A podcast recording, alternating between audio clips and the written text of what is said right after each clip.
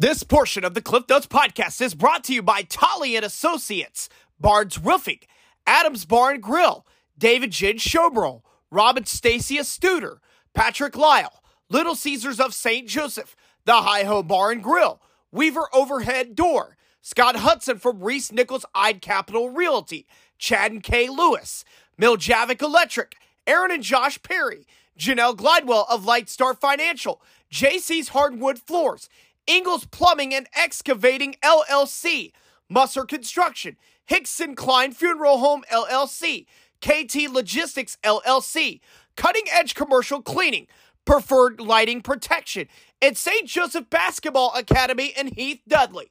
Thank you guys so much for your support and contribution to the podcast. And ladies and gentlemen, welcome everybody to the Cliff Notes podcast. I'm your host, Clifton Grooms. Um, we are here at a hotel in Springfield, Missouri, as we wrap up coverage of day one of the Me Showdown, which is also known as the Class 1, 2, and 3 Final Four matchups for both the boys and the girls. Um, we will recap the day that both Platte Valley teams had here in just a second, as well as look ahead to Friday as we get you set for Platte Valley's games on Friday, get you set for the LeBlond girls and the Plattsburgh boys' um, semifinal games, and we'll also get you set up for the Lafayette Boys' um, Class 4 quarterfinal game as well. We'll do all that here in just a second. Without further ado, let's go ahead and let's get started on tonight's show. The Platte Valley girls have had an incredible ride the past several seasons, winning 84 games and two state championships. Thursday, they attempt to take the next step towards a three-peat, facing off against 24 and 5 Chadwick, coming off a huge quarterfinal victory over Delta this past Saturday. And in the game, the Cardinals started fast, shooting 60% in the first quarter en route to a 23 to 8 lead after one over Platte Valley and was able to extend the lead up to 17 points in the second quarter. Platte Valley was able to get the deficit down to 12 to end the half down 29 to 17, but Chadwick's hot shooting continued in the second half, enabling them to take a 48 to 30 lead after three. Platte Valley fought hard in the fourth quarter, but wasn't enough as Chadwick pulls off the big win over number four ranked Platte Valley. 55 to 43 was the final score. We have the uh, post-game press conference from Platte Valley from those girls, and we will take you to that right now. We've got three of our six seniors in here and Maggie Collins. So Maggie Collins is my far right. We have Aubrey Matson, she's a senior. Sarah Langford's a senior, and Kaylee Hobber's a senior. Um, obviously, not the result that you know we were we were looking for, but I really felt like the girls left it all out on the court and you know battled their hearts out to the very end. We faced a very well coached team that you know they run their stuff and do what they do very well. Um, offensively, you know, they run fast offense and, and caught us where we're, we're helping off those shooters and, and they shot the ball at a, at a high percentage. And whenever a team shoots like that, it's, it's really tough to, you know, I overcome that. But I felt like, you know, we won the second quarter and despite, I mean, ourselves, we didn't shoot it like we typically would. You know, I, I really feel like we're better shooters, but you know, just some how some some games go. Um, you know, I really feel like there's a stretch there in the third quarter where you know we, we got strung a couple buckets together, and you know if we could have got a, a stops on on you know the defensive side, then we, we, it might have been maybe a little bit different. But give Chadwick a lot of credit because they were able to answer those with baskets themselves. Coach, um, they just came out on fire jump shooting. Um, what did how did you have to adjust as as kind of that first quarter went on, and you obviously had to move Maggie on to number twelve. But um, what what talk about just when they came out firing, how that changed things. Well, I mean, we could we could tell on film that you know that they're a guard oriented team, um, you know, and their other players just really battle and play hard. But uh, the Gearin girl and the little girl, four number four, number five, they require so much attention and they can go both directions and really handle the basketball that you know as and as patient as they are running that stuff, they kind of get you spread out and they get you where all of a sudden they're turning the corner and you have to step off shooters to give help. And, and we, we could tell on film that 12 and 22 um, could shoot it. Um, I didn't, you know, I didn't expect them to shoot it quite as what they good as what they did, but you know they they uh, shot at a high rate. I mean, yeah, we made some adjustments. We put Maggie on number 12. Um, she, you know, she's she's guarded players like that before in the past. She does a great job for you know the position she plays. A lot of times she she can get out on the perimeter and move her feet, and you know that slowed her down for a little bit. So you know I give Maggie credit for that. Coach, what about Maggie's performance tonight? Twenty-five, I think, points or so. Just, I mean, she was double teamed everything through there too. Yeah, I mean we've we've kind of played through Maggie all season long, and you know I mean Maggie's got you know probably her best characteristic is just her competitive nature and her heart and the way she just battles and you know double triple teams it didn't matter and you know she's very unselfish you know she you saw her catch it in there and um, she's finding that extra pass and passing the shooters. And you know she believes in her teammates. She says it all the time. I hear her all the time. And the shots just didn't fall tonight. And you're going to have nights like that. There's been nights that we shot you know like chadwick did tonight but uh, this wasn't one of them. Maggie, um, like Coach said, the shooters were kind of struggling a little bit, but just what are you, what are you telling them as kind of a leader out there when when shots aren't falling and you guys are trying to find that rhythm and you found it a little better that second half? Um, I mean, our game plan never really changed. Uh, from the beginning to the end, it's always just uh, have confidence in your teammates. They'll have confidence in you, um, and that's that was my mindset the entire game.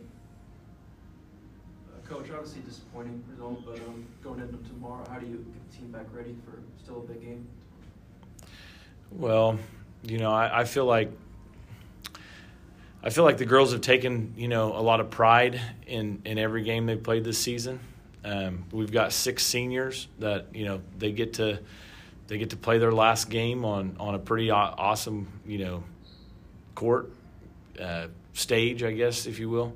Um, I, I think not many teams know exactly when that you know last game of the season is going to happen. As they you know they're going through the playoffs, they never know exactly when they're going to lose. But we get to we get to play our last game of you know 2022-23 tomorrow, and I feel like I got a group of girls that are going to leave it out on the court.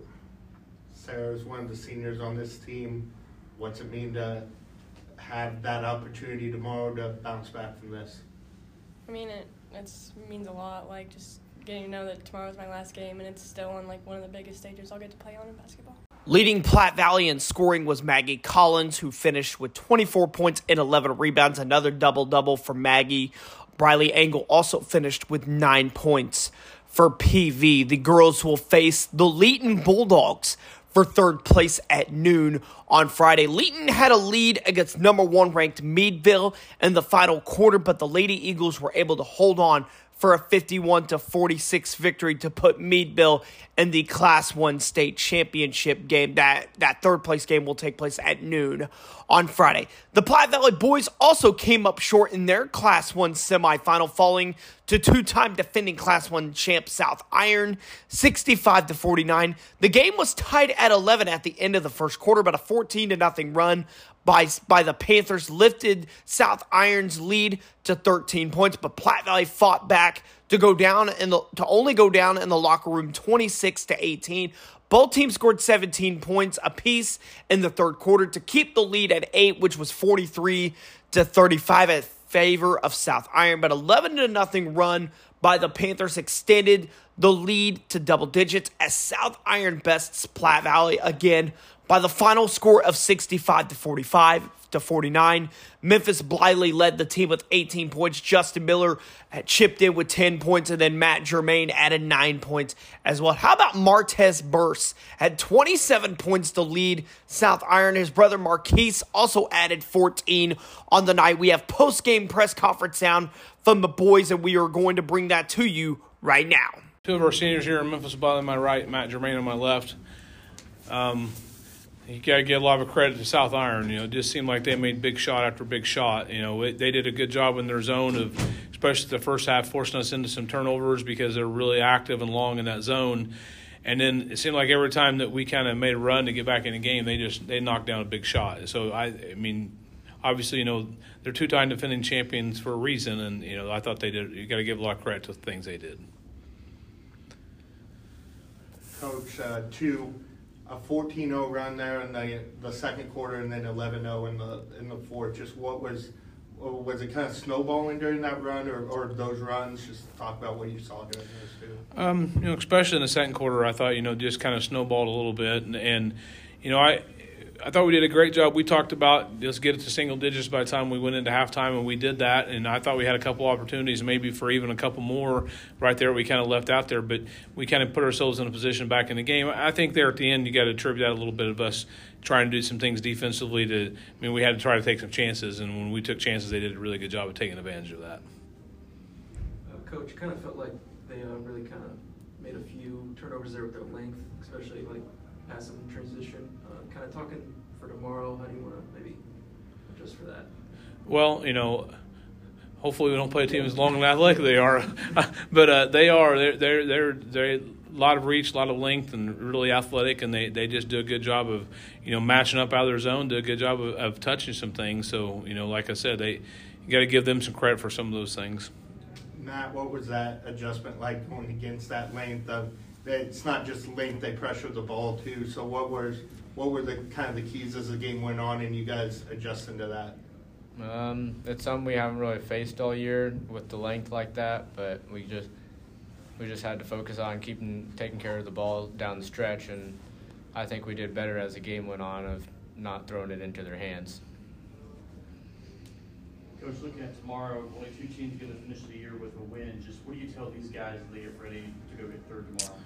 Um, you know, I we talked about in the locker room when you when you set your goals high, the the risk for uh, disappointment is much higher. But I believe that's how you succeed, not only in a game of basketball, but you succeed that way in life. Is you set your goals high and you want to accomplish great things, and sometimes there's going to become disappointment, and they're disappointed right now. I mean, they set their goals awful high and they work really hard to achieve those goals. And you know, we're not going to get a play in the game we want to tomorrow, but at some time we'll focus that we do get a play again. You know, for our seniors, it's a chance to you know, not very many seniors get a, chance to say, I know when my last game is going to be. And we know it's our last game for our seniors. And, you know, for our, for our underclassmen, there's a, only a couple teams that get to start this next season with a winning streak. So, um, you know, we just want to, I have no doubt with the character of this team that we'll bounce back and we'll focus and we'll be ready, ready to go. But right now, right now, there's some disappointment. Big game for their best player, number three, obviously, but Carter and Justin made them work all night. Just what what do you see from both?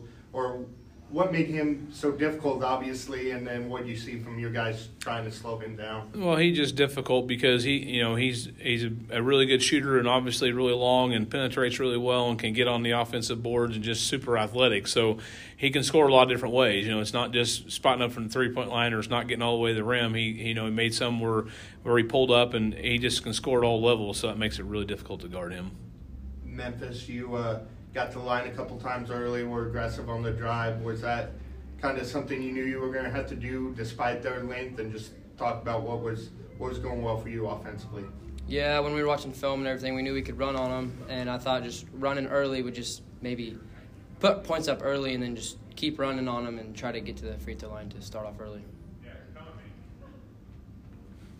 Matt, what's the key for you guys as one of the seniors for this team to to reset and deal with the disappointment, like your dad said, not playing in the game you want to be playing in tomorrow, but trying to finish this with a win? Uh, yeah, I think it. I mean, it's got hurt now, and I think we just kind of got to give it a little bit of time, and then uh, we'll regroup and we'll get ready for this next game tomorrow, and we'll go out there and watch the team we're gonna play, and we'll prepare for that as well as we can. The Platte Valley boys will play for third place on Friday morning at 10 a.m. versus Glasgow. They were defeated by St. Elizabeth in the other Class 1 semifinal. Tomorrow, the Bishop LeBlond girls will begin their quest for their first state championship since 1983 as they will face the New Haven Shamrocks. On Friday at 6 p.m. The Golden Eagles enter the game 27 and 3, while the Shamrocks will enter into the contest 17 and 10. But don't sleep on New Haven. They are coming off upsets in the sectional and quarterfinal rounds over St. Vincent and East Carter. Should be a fun one. Winner of that game will advance to the state championship game on Saturday night at 8 p.m. The Plattsburgh boys are also making their first appearance in the Final Four since 2019. They will front Principia at 2 p.m. on Friday. Tigers are in 30 and 0 on the season, while the Panthers enter in at 24 and 6. Again, that matchup will take place at 2 p.m on Friday. The Lafayette boys will also be in action on Friday in the Class 4 quarterfinal. It is their first quarterfinal appearance since 2020 as they will face the Center Yellow Jackets in Sedalia on the campus of State Fair Community College. Winner of that game will advance to the Class 4 Final Four next Thursday. Tip off for that game is set for 4 p.m. in Sedalia. That will do it for tonight's show. We will bring you um, coverage tomorrow of Platte Valley's third place games as well as the LeBlond girls and Plattsburgh boys' semifinals. We'll update the brackets and everything as well. We'll also preview the Benton girls and their quarterfinal game on Saturday, and we'll bring you results of the Lafayette boys quarterfinal matchup. All that we will have that on tomorrow's posted notes. That will do it for tonight's um, edition of the posted notes here in Springfield. We will see you guys tomorrow night for another episode.